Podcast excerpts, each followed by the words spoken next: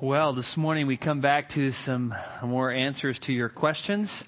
And uh, like always, it's the frustrating part is I want to I, want to preach a sermon on every question that's answered or asked. And uh, you know, and some questions are so good. I thought this would make a whole good series. And uh, but of course, if I go slow, then I can answer thoroughly. But then I don't get very many questions answered. And if I go fast, and then sometimes they don't explain it in the detail that those who ask the question would wish I would. So I'm trying to try and get as many as I can in, and we'll be able to uh, conquer six more questions this morning. Again, if you have asked questions, you might want to check in the foyer because there is a sheet out there that lists some of the questions that were asked and where to go to find the answers because I've already a- answered them, and you can get those that information from the office. Okay, here's the first question. What are the crowns being referred to in the Bible that believers receive? Well, first, the Bible speaks of literal crowns worn by priests and kings and queens. Uh, in the New Testament, there is the mention of diadems, which is probably more of what we think of when we think of, you know, some big, gaudy gold thing studded with jewels that somebody puts on their head. Secondly, the scriptures use the word crown figuratively, as in Proverbs 12:4, which speaks of the excellent wife being the crown of her husband. Uh, uh, Proverbs also mentions gray hair as the crown of old men or children as the crown of grandparents. And of course, these texts use the word crown figuratively to speak of honor. A crown is a symbol of honor. It's helpful to understand that in the New Testament, when the word crown appears, the people in the New Testament usually didn't think of the big gold gaudy thing, but a just a perishable wreath of leaves, you know, a couple branches twisted together to make a little leaf halo type thing. Uh, Paul speaks of this in 1 Corinthians 9:25 where he says everyone who competes in the games exercises self-control in all things they then do it to receive a perishable wreath, but we an imperishable. And he's talking about the, the Olympian Games when you won, you didn't get a gold medallion, you got a, you know, a chunk of leaves on your head. Um, but that symbolizes the honor you were to receive because you won the race or competed in the race or won. And so in that way, crowns are symbols of honor. And uh, when you come to the New Testament, you start surveying the different texts, such as the one I just read in 1 Corinthians 9:25, where Paul speaks of obtaining an imperishable crown. The references to salvation. That is, when you place your faith in Jesus Christ, you you receive honor from God, the honor of eternal life through faith in Christ. The same thing uh, is true as far as a figurative sense. Paul uses this in in 1 Thessalonians 2:19 and Philippians 4:1 when he speaks of uh, those churches respectively as his crown of exaltation as his crown of glory but these are not crowns given to believers which is what the Christian is the, uh, um, which was the question. But the still they're used figuratively. This is the honor. Because the Philippians and the Thessalonians were so faithful in their obedience to God and their diligence to grow in the Lord Paul said you guys are my crown, figuratively speaking, that is, you honor me with your faithfulness to the Lord. But when we get to texts like 2 Timothy 4 8, Paul speaks of receiving a crown of righteousness, or James 1 12, or Revelation 2 10, where he speaks of the crown of life, or 1 Peter 5 4, speaking of the unfading crown of glory, or in Revelation 3.11, Jesus exhorts the believers in the church of Philadelphia to not lose their crown, which he describes in the near context, the preceding context, as keeping his word and not denying his name. And in all these texts, crown is not speaking of a literal crown, not even of a literal wreath of leaves but of the honor that believers have because of their faith in Jesus Christ. They will be given the honor, quote, the crown of eternal life or the crown of righteousness and that when they get to heaven, they will be honored with perfect righteousness and that will be so to speak, as a crown to them. The one possible exception text is in Revelation 4, 4 through 10, where it talks about the 24 elders who laid down their crowns, their golden crowns at Christ's feet. And the question is, well, are those literal crowns? Well, the first question is, who are the elders? And uh, there is some debate about that. Some think they are angels. Uh, others think they are a certain group of believers. Others think they are representative of believers. And so, if they represent believers and you know, the question is then why does it say there's 24? I mean, it's, it's hard to figure out, and I don't want to go into that. But let's just say that they are believers or they do represent believers. Um, these may be literal crowns. Then again, gold is something valuable.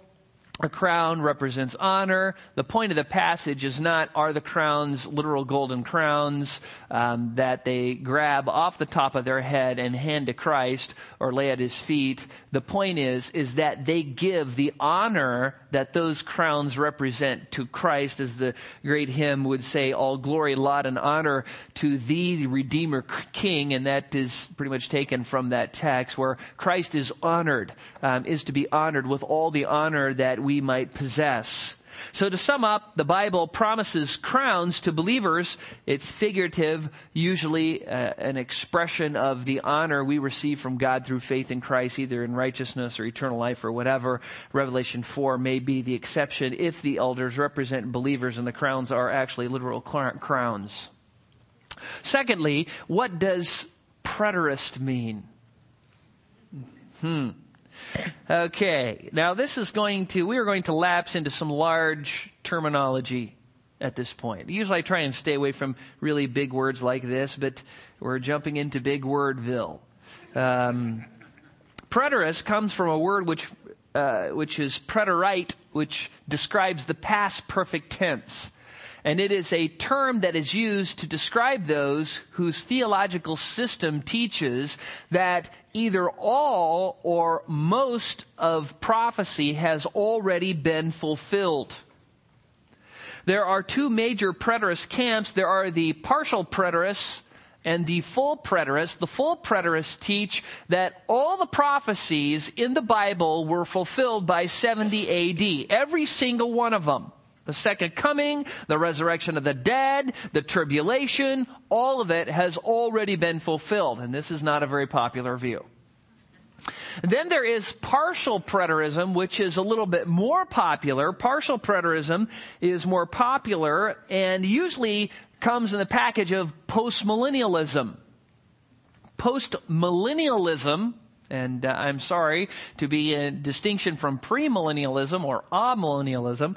Um, postmillennialism millennialism, uh, means after the thousand years. That is post after millennium, which means thousand, after the thousand years. The system teaches that Christ comes back after a spiritual reign, his spiritual reign on earth. The postmillennial system teaches that Christ began his spiritual kingdom in AD 70 after the tribulation which happened and before 70 AD and culminated at 70 AD when Jerusalem was destroyed by the Romans. They believe Satan is presently bound by the preaching of the gospel and that believers will eventually turn the world around for Christ and bring about a utopian state. The believer's victory on earth is understood as Christ's spiritual reign. So as believers obey God on earth, Christ is ruling and reigning through the saints on earth. The thousand year reign of Christ is not a literal thousand years, nor a literal earthly reign, but an undefined period of time when the church is the major influence on earth. After the church's victory, Christ will come to judge the living and the dead. The rapture will occur. The eternal state will ensue. Major distinctives of postmillennialism, uh, the preterist view are that one, the reign of Christ occurs before his physical return. Premillennialism, what we teach, what the scriptures teach, is that Christ comes back and then sets up a kingdom on earth. Secondly, postmillennialism, postmillennialism rejects the imminence of Christ's return. Christ cannot come back at any time. Third, they deny the literal fulfillment of the majority of prophecy and they spiritualize it. You know, everybody agrees that there are some figurative and metaphorical things in the prophecy sections of the Bible. But if something is metaphor, it has to be metaphor of something else. So if you say, if Jesus says, I am the door, okay, it's a metaphor. He's not a literal slab of wood. But that means something. Saying something is metaphor never gives us an excuse to just vaporize the text and not deal with it. If it's metaphor, it's metaphor of something. But they, in many texts, just blow off much of the prophecy and, well, that's spiritual. And the question is, of what? And then they get very vague and very broad and general.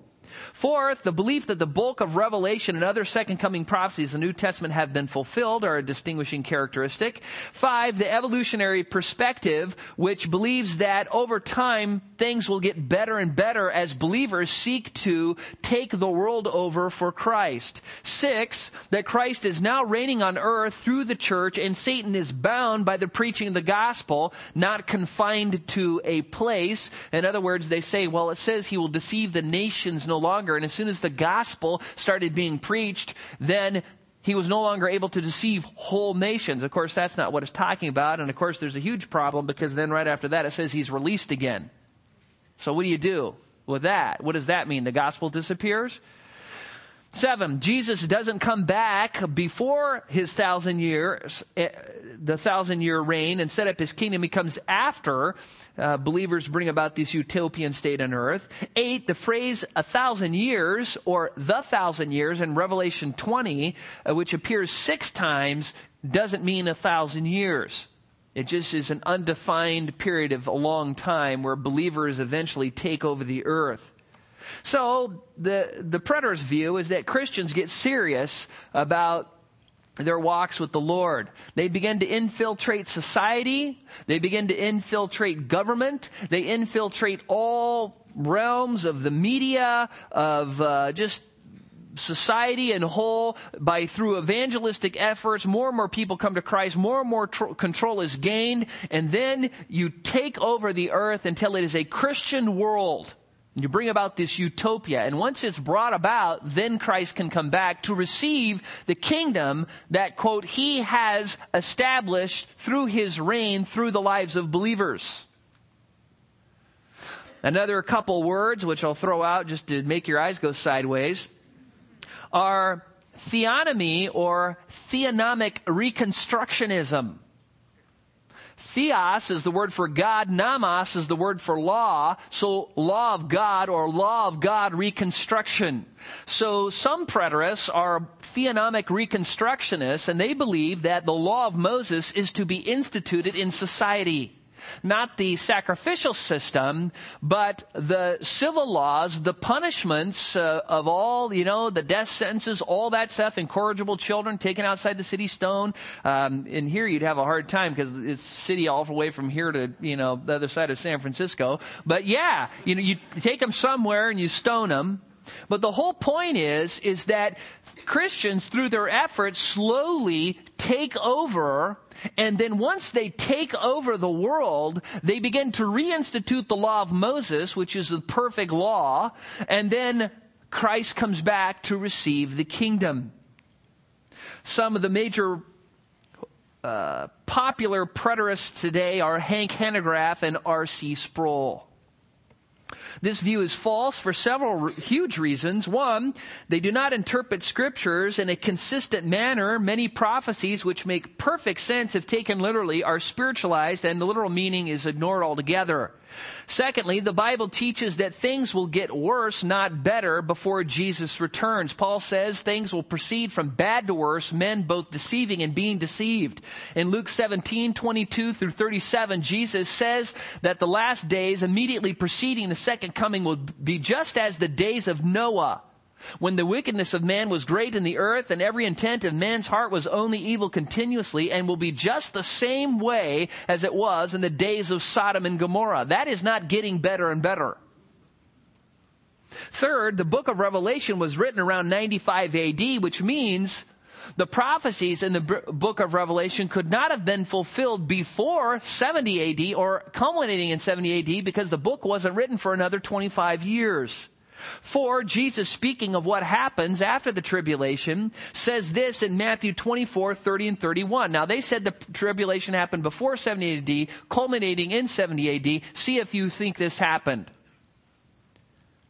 And then the Son of Man, immediately after the tribulation of those days, and then the Son of Man will appear in the sky. Then all the tribes of the earth will mourn, and they will see the Son of Man coming in the clouds of the sky with power and great glory. And he will send forth his angels with a great trumpet, and they will gather together his elect from the four winds, from one end of the sky to the other. Has that happened? I don't think so. All eyes did not see him. The angels did not gather the elect. The tribulation has not happened. The second coming has not happened, which means the preterist view is false. If you want to call the office, you can get the basic Bible doctrine study on end times. It kind of surveys the views and gives you a little chart so you can kind of sort all that out if you want to do that. Third, are you in favor of the death penalty? And I told the first service I just recently killed a lot of ants and spiders around my house.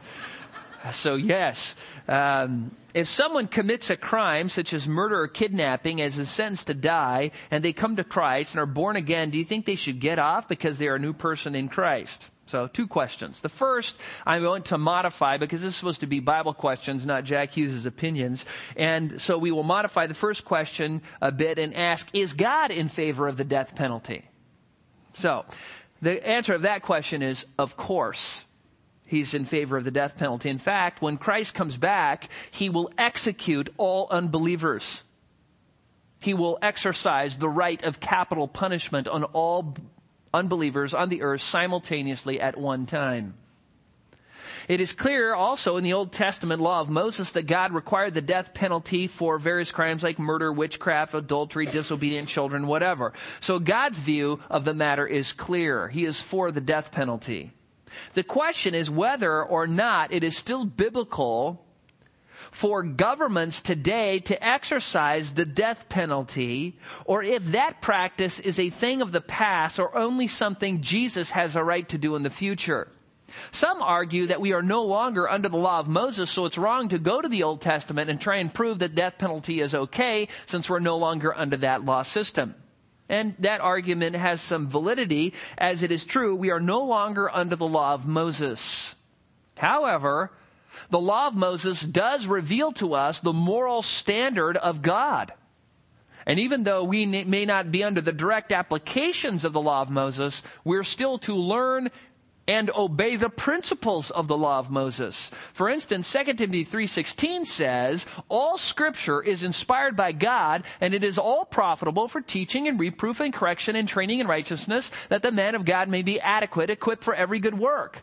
So, the question is, what does all of what do all those texts which speak of the death penalty in the law of Moses teach us?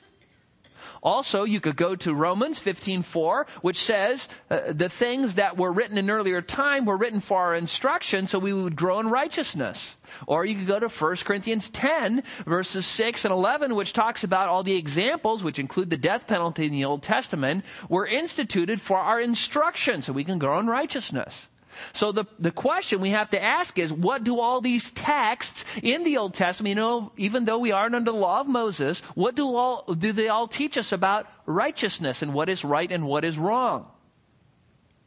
Some, though, would argue, well, you know, Jack, still, even though you might go to those texts and extract a timeless principle that to God, some, some crimes were so heinous that they deserved the death penalty, does that mean we're going to be, you know, stoning incorrigible children now? And if not, why not? And why pick out murder as a crime today that should receive capital punishment and not the other things? Well, the reason that murder is singled out is because capital punishment for murder was instituted before the law of Moses. That's why. So capital punishment was instituted before the law of Moses. In the law of Moses, the question is, is it still in effect now, or is it something that governments have the right to do? Well, Genesis 9 6 God says to Moses, whoever shed man's blood, by man his blood shall be shed, for in the image of God he made man. Here, God tells Noah, if somebody kills somebody else, then they need to die. And the reason given is not because you're under a certain law system. The reason is, that is given is men are created in the image of God. And because of that, they have this intrinsic worth. And the only punishment due a crime of murder is to take the life of the one who took the life of somebody else. And again, don't confuse murder with killing. They are not the same thing. War is not murder. Accidents are not murder. Manslaughter is not murder. Murder is something totally different. The key text in the New Testament that argues for capital punishment is Romans 13:4.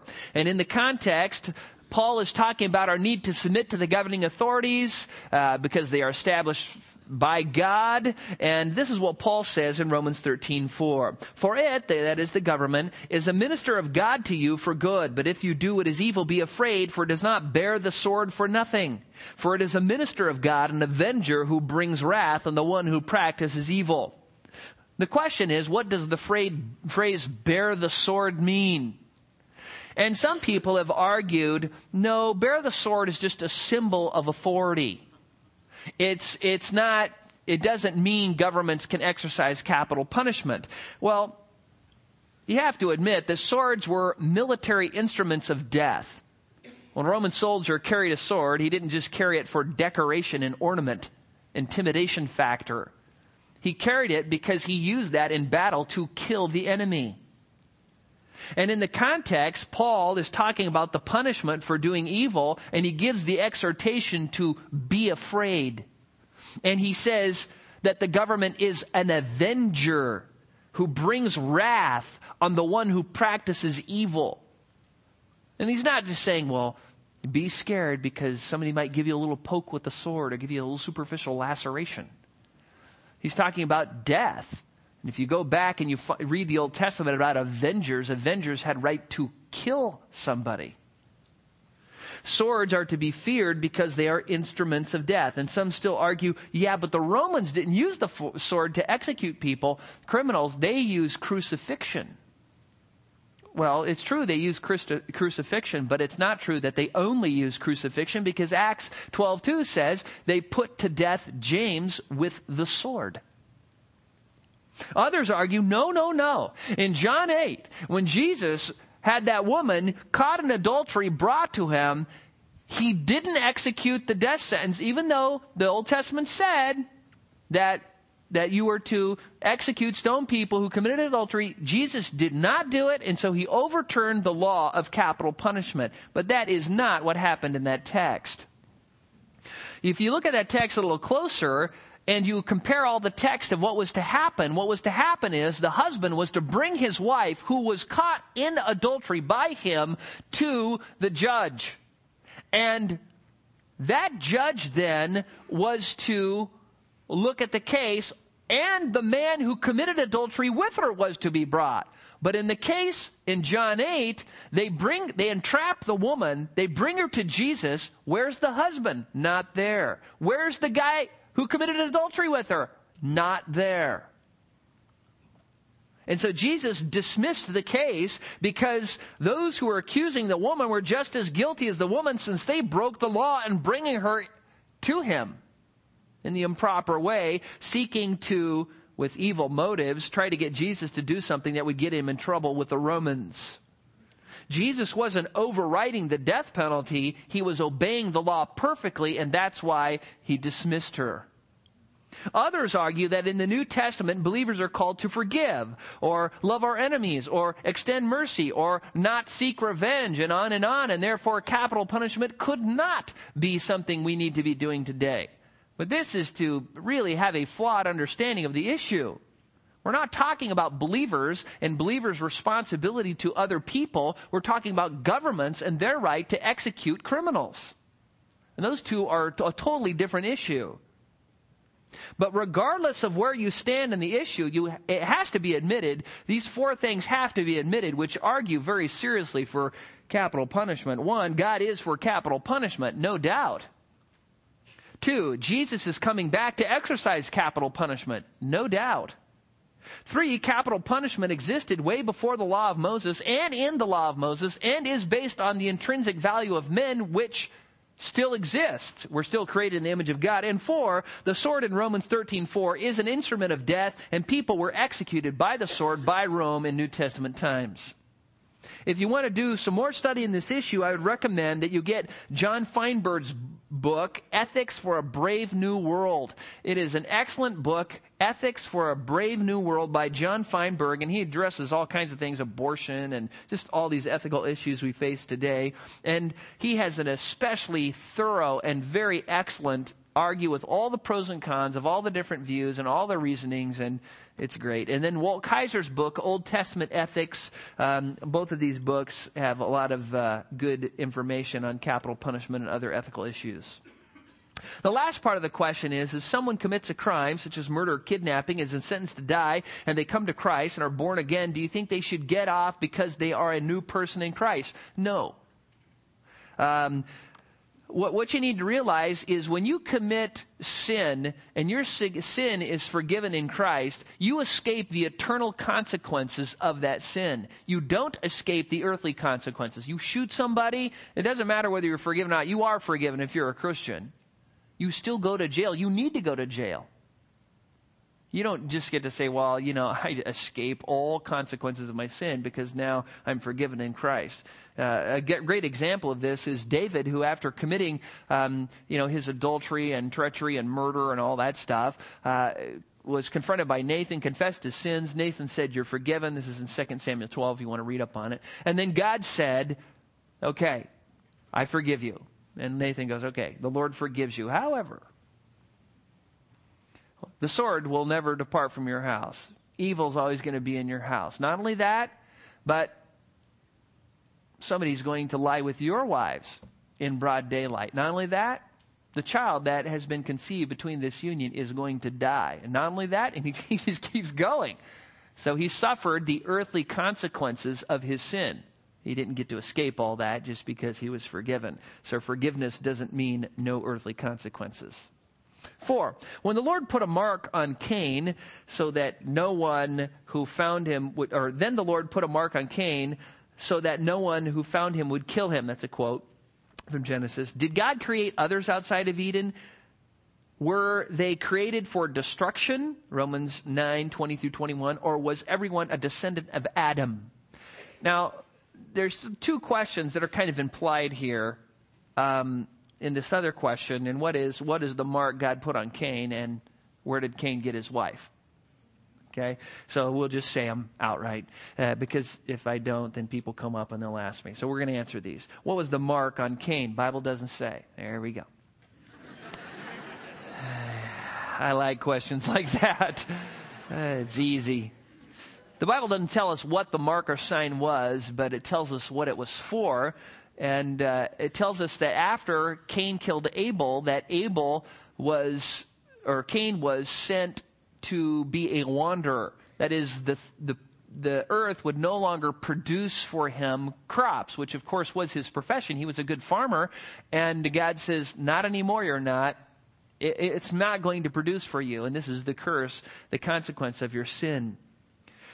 So, God mercifully, though, appointed a sign or a mark for Cain which would serve two purposes. One, first to let men know that they should that he should not be killed, and secondly to mark him as the man who killed his brother kind of a symbol of his shame. You have to remember that at that time, you know, everybody was pretty close, the family was pretty tight, and people would know that, you know, here's Cain and he killed Abel. And so let's kill him.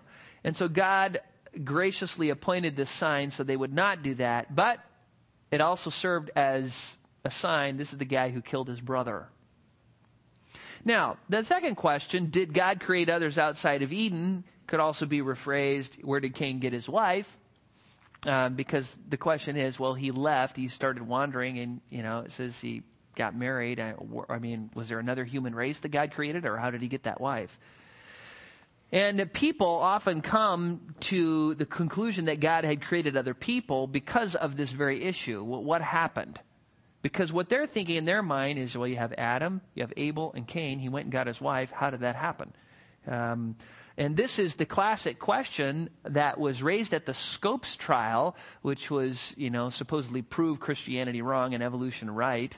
Um, and at the Scopes trial, William Jennings Bryan, who was the quote, the defender of Christianity, did not know the answer to this very simple question where Cain got his wife. He was very eloquent but he was not very well equipped in the scriptures. And it was a travesty that that man was in the courtroom defending the faith when he didn't know the word very well. Every Christian should know the answer to this simple question where did Cain get his wife?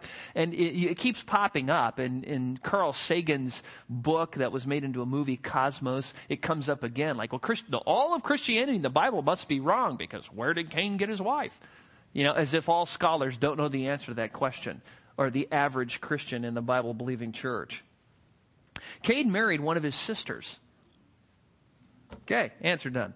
Um, at that time, it was necessary and it was permissible. You need to realize this that right after create, when men were created, men were created perfect. And so the gene pool was very strong and healthy at that time. So if people intermarried, it wouldn't create hemophiliacs and all the diseases that happen if you intermarry today with close blood relatives like the kings of the past, where you know everybody married relatives just to you know keep the the loot in the family, and uh, and made very weak and anemic kings and queens. Also, keep in mind that Genesis gives a very truncated and brief account of Adam and Eve and their children. It only mentions a couple of them. I mean, we hardly even know. Uh, we only know a few of them. But what we do know is they had lots of children.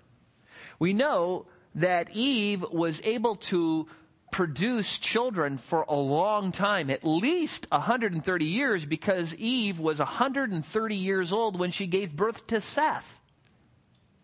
And you need to realize that she didn't have to grow up and then start having children. She was able to have children from the moment she was created, because she was created full grown. So who knows how long God enabled her to have children? The main command to be fruitful and multiply was what he you know, told him to do and gave her the ability to do. But even if Eve, you know, Seth was her last child, let's say, how many children could Eve have over a 130 year period? I mean, think about it. Think about it, her having twins at times, maybe triplets at times, and having children for 130 years. Think about that her children that she had at the beginning could start producing children in their teens. So even if you said they waited until they, they were 20 to start having children, think about this. You would be able to have over eight generations of children just from Adam and Eve, not including the generations from the children and their generations that they could have after that. So if you figure it out, you could have a lot of people. Where did Cain get his wife? He married one of them. There you go. Okay, here's another one. Were men created for destruction? Romans 9, 20 through 21. No.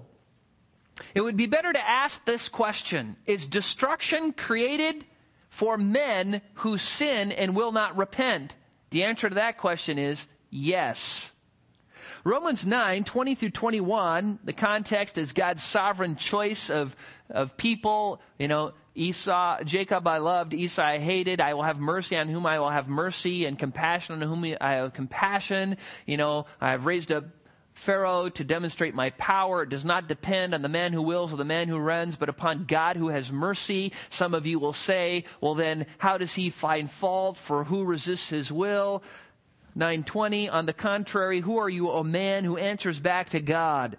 The thing molded will not say to the molder, why did you make me like this? Will it? Or does the potter have the right over the clay to make one, this, make from the same lump one vessel for honorable use and the other for common use? The implied answer is what?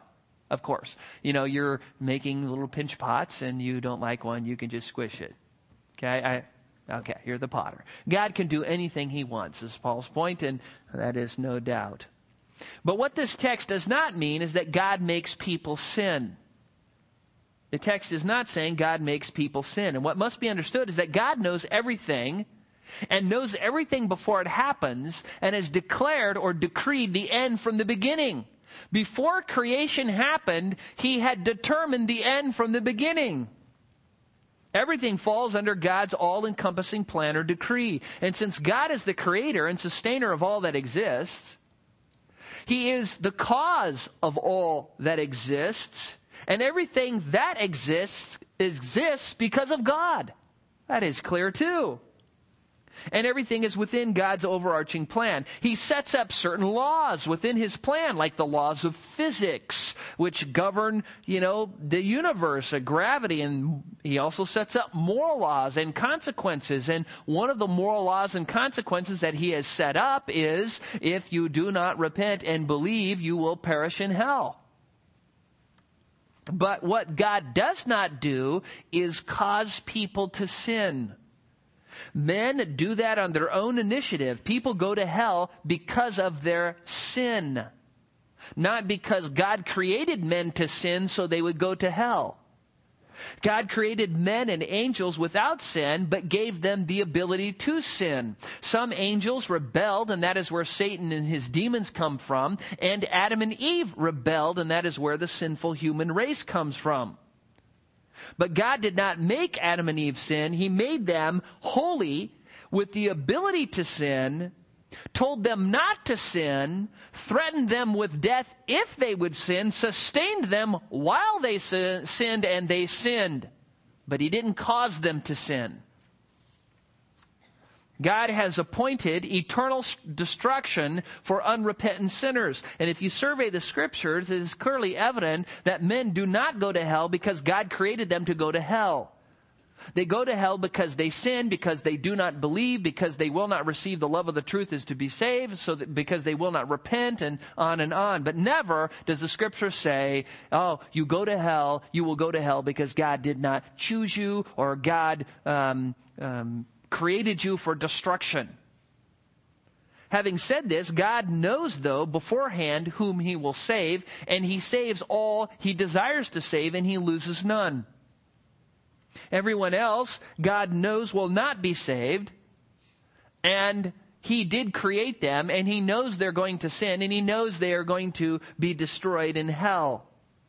So in that way, yes, he creates men knowing they are destined for hell and that they will never repent. But this is one of the more complex theological issues in the Bible, and I would encourage you to listen to four sermons that were preached a while back from Psalm 145 on the sovereignty of God. You can get the tapes or CDs or listen to them on the web. Psalm 145 Attributes of God series, the four sermons on sovereignty address this issue in more detail. Also, I would encourage you to get the basic Bible doctrine series, lessons and tapes on man, sin, and salvation, where we go into this in some detail. Moving on. Is everyone a descendant of Adam? Yes. This means we are all blood relatives. You know, I'm talking about Cain and him marrying his sister, and some people are out there going, well, if you're married, you're married to a blood relative unless you married somebody who crawled out of the primordial slime.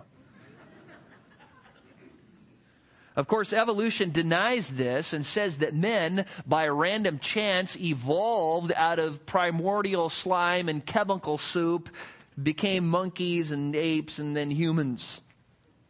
But I want you to know, evolution can only be believed by blind faith. The si- clear, definitive, irrefutable scientific evidence is that evolution is an impossibility. And as the years go on, it becomes more sure that evolution could never happen. It cannot happen. Be- not because the Bible talks about creation, but because the scientific evidence proves otherwise, proves otherwise. The reason evolution is still being taught is that men hate God and love their sin. And they don't want God, and they don't want God telling them what to do, and they don't want to think about judgment coming, so they believe a lie in order to have their sin. But realize that if you do say men evolved from primordial slime, you lay the foundation for racism. You realize that? Because listen, you have a different colored skin than me, and that means you evolved out of different slime than I did. From different monkeys and a different random chance of something. And since my skin is lighter, I'm going to argue that I'm more advanced. You're still an animal, so I have the right to kill you. This was Hitler's reasoning, who believed the Germans were the superior race, for instance.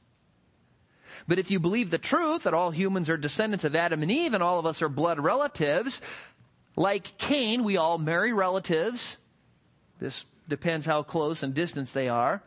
This is the death knell to racism because we are all one family, all blood relatives, all of the same race because there is really only one race, the race of descendants from Adam and Eve. And I have news for you. Adam and Eve are almost certainly dark skinned. And for more information on this, I would encourage you to go to answersingenesis.org, answersingenesis.org, and put in the search engine, you know, Cain and his wife, or, you know, skin colors, or races, or whatever. And they have lots of good articles, both simple and complex, on the issue. And since you didn't ask about the different races, I'm not answering it. Okay, five. What are the promises to Abraham? What are the promises? Turn to Genesis 12 Genesis chapter 12, which is the first section of promises where God promises Abraham certain things, and at that time his name was Abram. And in Genesis 12, 1 through 3, this is what we read. Now the Lord said to Abram, Go forth from your country and from your relatives and from your father's house into the land which I will show you. And I will make you a great nation, and I will, ble- I will bless you and make your name great, and so you shall be a blessing. And I will bless those who bless you, and the one who curses you, I will curse. And in you all the families of the earth will be blessed. Here we have these basic things. There's a land promise, a promise his descendants would become great, a promise that Abraham through his descendants would be a blessing, that God would bless those who blessed Abraham and curse those who curse him, and that all the families of the earth would be blessed in him. Now, I want you to know the, the Abrahamic covenant appears over and over and again throughout the scriptures. We're just going to look at two texts. Turn over to Revelation or Genesis 17 at Revelation, other end. Um, Genesis 17 And here it is restated again. And look at verse 2. God says to Abraham, I will establish my covenant between me and you, and I will multiply you exceedingly. There's, there's the promise there. Going down to verse 4. As for me, behold, my covenant is with you, that I will, that, and you will be a father of a multitude of nations. No longer shall your name be called Abram, but your name shall be called Abraham, for I will make you the father of a multitude of nations. I will make you exceedingly fruitful. I will make nations of you, and kings will come forth from you. I will establish my covenant between me and you and your descendants after you throughout their generations for an everlasting covenant to be God to you and to your descendants after you. I will give you give to you and your descendants after you the land of your sojournings, all the land of Canaan for an everlasting possession, and I will be their God. Now, when you look at the New Testament, you see the same things here, you know, blessing, land, descendants, all of that. When you look at the New Testament, the New Testament, when it mentions the Abrahamic promises in texts like Romans 4, 13 through 16, Galatians 3, 14, 16, 18, 29, Hebrews 6, 13, 7, 6, and 11, 17, and almost always, refers to that phrase at the very end that we read in, in 12, 3, that in you all the nations of the earth will be blessed. And what is clear is, is when God promised Abraham that, that was a promise of the Messiah. That from his descendants would come a Messiah, a Savior, that would save and bless some from all the nations of the earth.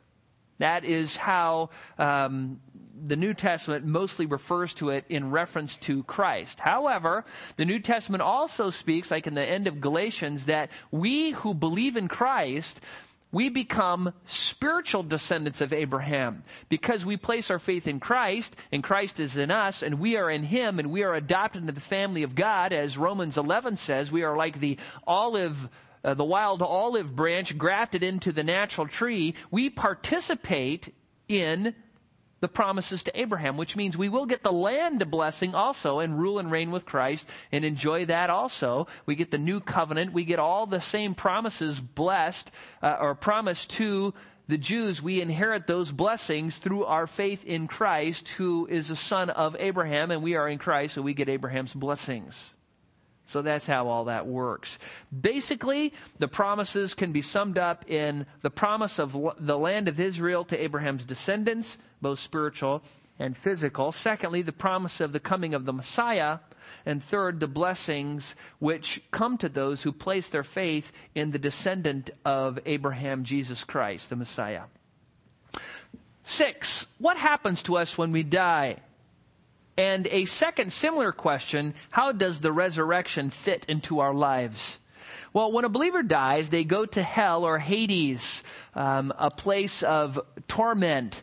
Uh, in Luke 16, 19 through 31, it talks about the rich man and Lazarus, and the rich man describes himself in verse 24 as in being an agonizing flame. All unbelievers who have died are right now in the agonizing flames of Hades or hell. They are being consciously tormented. Later, after the thousand year reign of Christ, that is, the tribulation happens, Jesus comes back, he sets up his earthly kingdom, he reigns for a thousand years. At the end of the thousand years, he lets Satan go. Satan has one last rebellion. He wipes Satan out. He kills all the unbelievers. He resurrects then all the unbelievers from the dead, and they all stand before Christ in, in resurrected bodies fit for eternal destruction. They're all judged by their works, and they're all cast into the lake of fire. That is described in Revelation 20, 11 through 15. Believers, however, have a different fate. Jesus said in John 11, 24 and 25 that believers live even if they die. Job, in Job 19, 26 and 27 says, Even after my skin is destroyed, yet from my flesh I shall see God, whom I myself shall behold, whom my eyes will see and not another, my heart faints within me.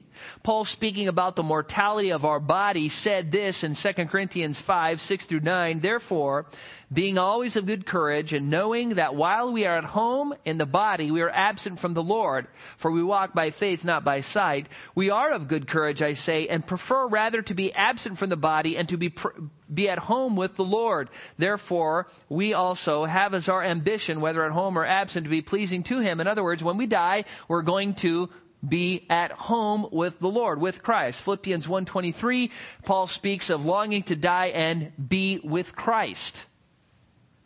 Texts like these tell us that when a Christian dies, they go to be with Christ, but they don't have their glorified bodies yet.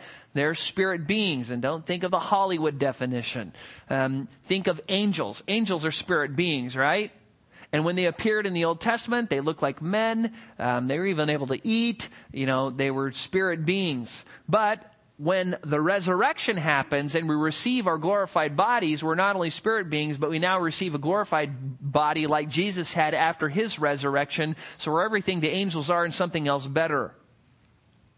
Paul speaking about the mortality of our body, um, in, or, or, the resurrection of the body in 1 Corinthians 15, 51 and 52 says this, Behold, I tell you a mystery. We will not all sleep, but we will all be changed in a moment in the twinkling of an eye, the, the last trumpet, for the trumpet will sound and the dead will be raised imperishable and we will be changed, for this perishable must put on the imperishable and this mortal must put on immortality.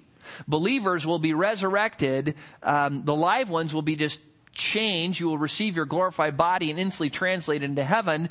Those who have died who are believers, um, whose spirits are with Christ will have their bodies resurrected, reassembled, glorified, united with their spirit, and then they will be in Christ also with their glorified bodies. Another text which speaks of this in some great detail is 1 Thessalonians 4, 13 through 18, where Paul, speaking to the Thessalonians of what they can expect in the future, says this, but we do not want you to be uninformed, brethren, about those who are asleep, that is, who have died, so that you will not grieve as those who as the rest who have no hope. For if we believe that Jesus died and rose again, even so God will bring with him those who have fallen asleep in Jesus. For this we say to you by the word of the Lord, that we who are alive and remain until the coming of the Lord will not precede those who have fallen asleep. For the Lord himself will descend from heaven with a shout, with the voice of an archangel, with the trumpet of God, and the dead in Christ will rise first.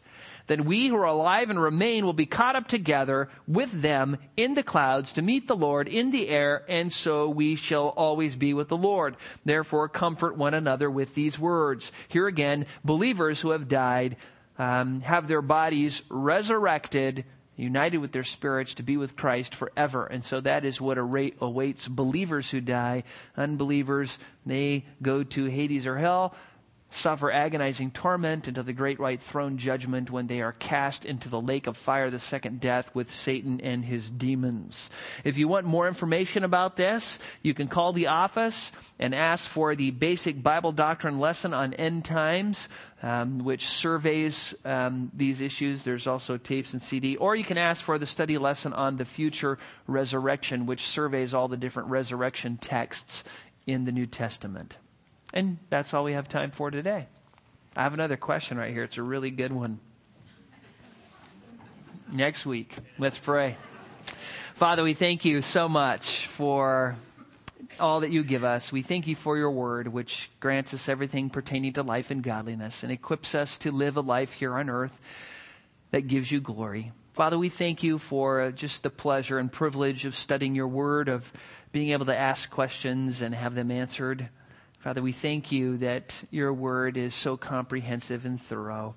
And Father, we pray for anyone here who has never repented of their sins and placed their faith in Jesus Christ, who has never turned their life over to you, and Father, humbled their hearts, trusting only in Jesus' person and work to save them. I pray that if there's anyone here who is lost, who is headed for hell, that right now they would humble their heart, cry out to you for forgiveness, that you would save them, transform them, make them a new creature and Father, give them the hope of eternal life, that crown of righteousness, which you will give to all those who love your appearing. Father, we thank you for all you give us in Christ's name. Amen.